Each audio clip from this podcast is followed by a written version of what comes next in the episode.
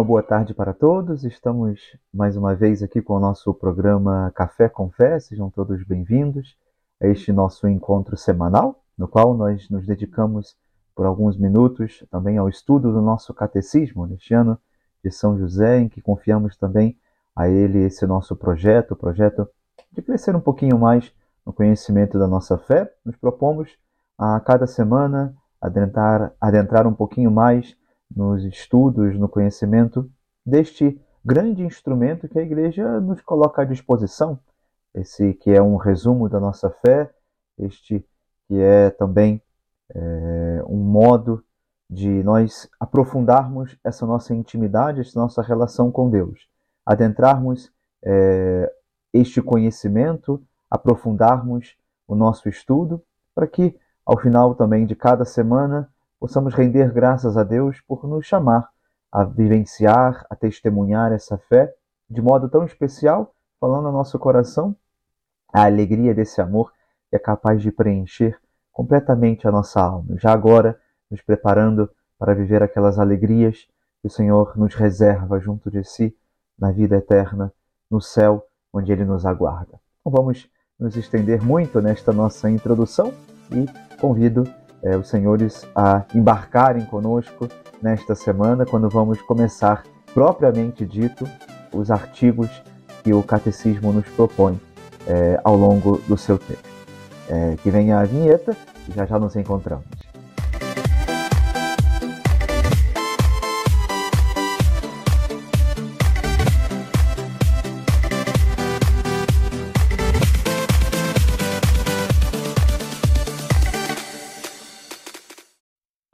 Hoje nós queremos, é, como disse no, na introdução, queremos é, colocar-nos diante desse primeiro, primeiro capítulo que o catecismo nos propõe.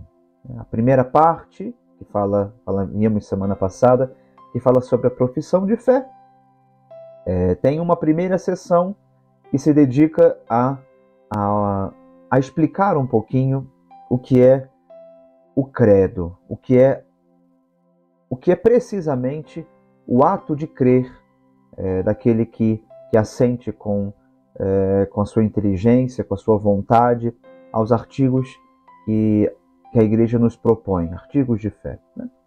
É, vale considerar que o catecismo nos vai, de certa forma, dividir esta primeira sessão em três partes. No primeiro momento, considerando essa busca do homem, busca do homem por conhecer, por entender, é, por acreditar. Depois, a revelação divina, é, no segundo capítulo, pela qual Deus vem ao encontro do homem. Não é o, apenas o homem que busca compreender, mas também a revelação divina vem em socorro desta, das, dessas nossas limitações é, no crer. E, finalmente, o terceiro capítulo desta primeira sessão é, seria precisamente a resposta da fé. Como que, como que a fé responde a, a esse chamado, a esta revelação divina que vem até nós. É, quando professamos a nossa fé, nós começamos por dizer creio, cremos. Né? Então, esse primeiro, é, esta primeira sessão, no fundo, nos quer falar sobre o que significa crer. A, a fé é a resposta do homem a Deus que a ele se revela, a ele se oferece, resposta que, ao mesmo tempo, traz uma luz superabundante ao homem que busca o sentido último da sua vida. E nisso, esta nossa primeira parte, eh, esta nossa, eh, este nosso encontro desta semana, se concentrará nos números 26 a 49 do Catecismo. É, o que seria, portanto, este primeiro capítulo da primeira sessão é, do Catecismo da Igreja Católica. Então, o número 27 nos começa a explicar um pouquinho como o homem é capaz de Deus. O desejo de Deus é um sentimento que está inscrito no coração do homem, porque o homem foi criado para Deus, foi criado por Deus para retornar a Ele. Deus, portanto, diz o número 27, não cessa de atrair o homem para si e só em Deus é que o homem encontra a verdade e a felicidade que procura sem descanso. A mais íntima vocação do homem é a vocação à comunhão com Deus. No geral, o Concílio Vaticano II, especialmente é, na Constituição Pastoral Gaudium et Spes. Esta é a vocação mais profunda no coração do homem. Viver a comunhão, a intimidade com Deus. E de muitos modos, na sua história até hoje, os homens é, não deixaram de exprimir a sua busca de Deus através de crenças e comportamentos religiosos ao longo de toda a história, seja lá naqueles primeiros registros que nós podemos encontrar nas capelas, é, é, nas cavernas, nas pinturas, há um profundo desejo também deste contato, deste contato do homem com uma realidade sobrenatural. É verdade que ao longo da história nós vamos percebendo que, é, que esse conhecimento vai sendo aprimorado, vai sendo melhor compreendido, vai sendo aprofundado, até que é, haveremos de ver isso ao longo do catecismo, até que na plenitude dos tempos nos chegue aquela revelação de quem é Deus, de que é, em Jesus, de como Deus nos ama, de como Deus é, não cessa de vir ao encontro em socorro da nossa humanidade, como Deus demonstra o seu amor, a sua predileção pelo homem. Mas esta busca, que é anterior, é, que está inscrita no coração do homem, foi sendo expressa, melhor, foi sendo expressada ao longo do tempo de muitos modos. É, e o homem, mesmo nas suas limitações, mesmo mesmo que não, é, que não consiga compreender ou expressar plenamente aquilo que, aquilo que está no seu coração, aquilo que está na busca do seu desejo de felicidade, ele é e pode ser considerado, se analisarmos a história da humanidade, como um ser religioso.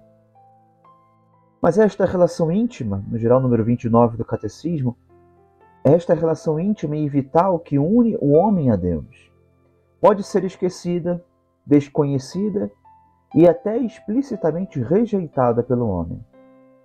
Tais atitudes podem ter origens diversas, seja a revolta contra o mal existente no mundo, tantas vezes é, será essa a desculpa. Como pode existir Deus se vemos e olhamos para todos os lados e vemos tanto mal, tanto mal acontecendo, tantas desgraças? Muitos questionam a presença e a existência de Deus a partir é, daquilo que vem no mundo também. Né? É, então, uma das atitudes pode ser essa revolta contra o mal existente, pode ser a ignorância, a indiferença religiosa, a preocupação do mundo e das suas riquezas, o mau exemplo também de nós que dizemos acreditar, que professamos a fé, as correntes de pensamento hostis à religião e, finalmente, a própria atitude do homem pecador que, por medo no geral, o livro do Gênesis, por medo se esconde de Deus, foge quando ele chama. Tantas são as, as possibilidades, tantas são as, entre aspas, desculpas que nós homens muitas vezes vamos encontrando para mitigar, para esconder aquilo que no nosso coração está profundamente marcado. Esse desejo de encontrar a Deus, de voltar a Ele, de retornar ao Senhor que é nosso Criador número 30 do Catecismo, nos vai fazer relembrar no Salmo 105: Exulte o coração dos que procuram o Senhor.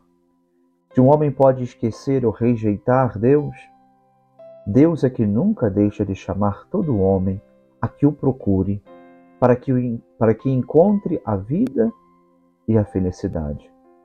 Mas nesta busca, nesta procura, exige é, do homem um esforço da sua inteligência, a retidão da sua vontade e também o testemunho de outros que ensinem a procurar a Deus.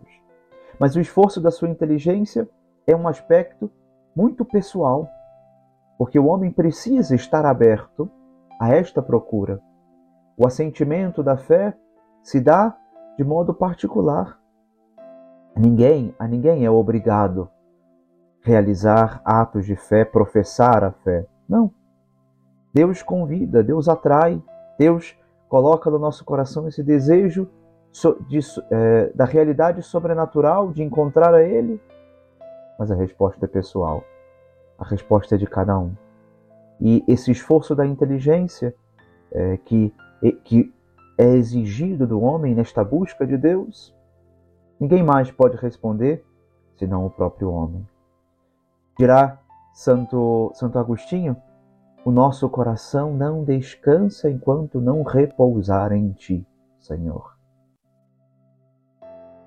Vamos vendo ao longo do catecismo, nessa, nesse primeiro capítulo que nos dispomos a estudar no dia de hoje, que os caminhos de acesso ao conhecimento de Deus nos colocam diante de uma realidade que está profundamente marcada. Veremos é, que ali, na, nas coisas criadas, estão como que a impressão digital de Deus em tudo aquilo que ele fez, tudo aquilo que ele criou. Criado à imagem de Deus, chamado a conhecer e amar a Deus, o homem que procura a Deus descobre certos caminhos de acesso ao conhecimento de Deus. Também se lhe chama de provas da existência de Deus. E a partir desse número 31, o catecismo vai, ainda que de modo superficial, adentrar um pouquinho temas muito filosóficos. Essas provas da existência de Deus, na verdade, é, não é que sejam provas no sentido das ciências naturais, é, de, de comprovações sensíveis, não. É, no fundo, são argumentos que convergem e são convincentes, que nos permitem a chegar a, a, a verdadeiras certezas. Esses caminhos para atingir Deus têm como ponto de partida a própria criação, o mundo material, a pessoa humana, aquilo que Deus colocou à disposição do homem, é, que, insisto, tem essas marcas da presença de Deus, essa impressão digital do Criador. Número 32, no Catecismo, nos vai fazer referência ao mundo. A partir do movimento do e do devir, da contingência, da ordem, da beleza do mundo, podemos chegar, de certa forma, ao conhecimento de Deus como origem, como fim do universo. Aqui está um tema um pouco, um pouco mais filosófico, mas, é, mas também vamos percebendo que as coisas criadas elas não se bastam. E também também o ser humano, e isso o catecismo vai dizer um pouquinho mais para frente, no número 33, quando fala do homem, que essa abertura à verdade, à beleza, com seu sentido do bem moral, com a sua liberdade, a voz de sua consciência, com a sua ânsia de infinito e de felicidade, o homem se interroga sobre a existência de Deus e detecta na sua alma sinais, sinais da alma espiritual.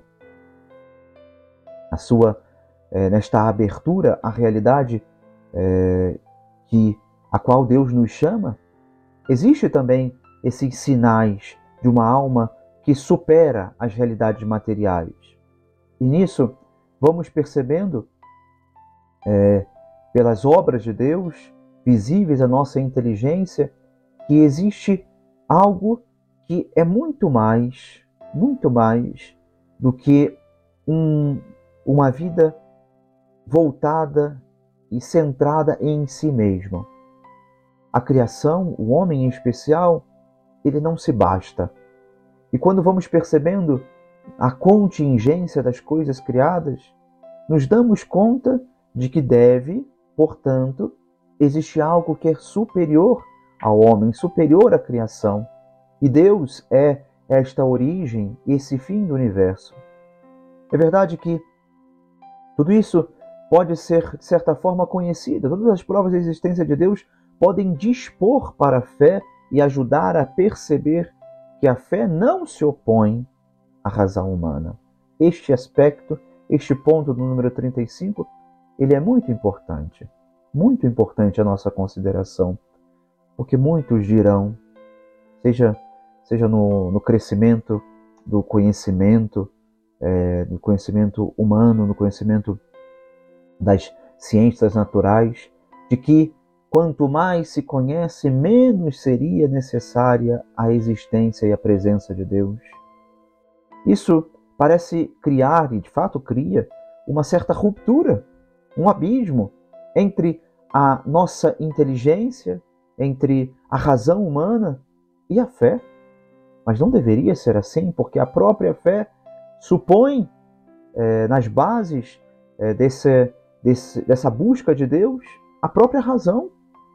Deus não nos espera que acreditemos, que confiemos e coloquemos a nossa fé nele contraditoriamente, é, em contraposição à nossa razão, porque é a nossa própria razão que nos faz perceber que nas coisas limitadas, que nas coisas contingentes, existe um Deus que é superior a tudo isso, um Deus criador, um Deus que nos aguarda. E vamos percebendo também, nesse itinerário de fé, o amor de Deus, que vai cuidando de todas as coisas e as coloca à disposição do homem. Na terceira parte desse primeiro capítulo, nos fala sobre o conhecimento de Deus segundo a Igreja.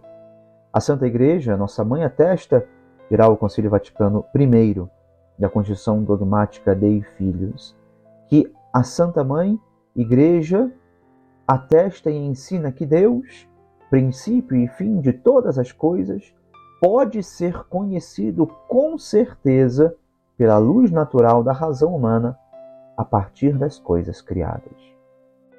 É verdade que, nas condições históricas em que o homem se encontra, o homem experimenta, no entanto, muitas dificuldades para chegar ao conhecimento de Deus só com as luzes da razão. É, Pio XII, na encíclica Humani Generis, dirá que para falar com simplicidade, apesar da razão humana poder verdadeiramente, pelas forças e luz naturais, chegar ao conhecimento verdadeiro e certo de um Deus pessoal, que protege e governa o mundo pela sua providência, bem como de uma lei natural inscrita pelo Criador nas nossas almas.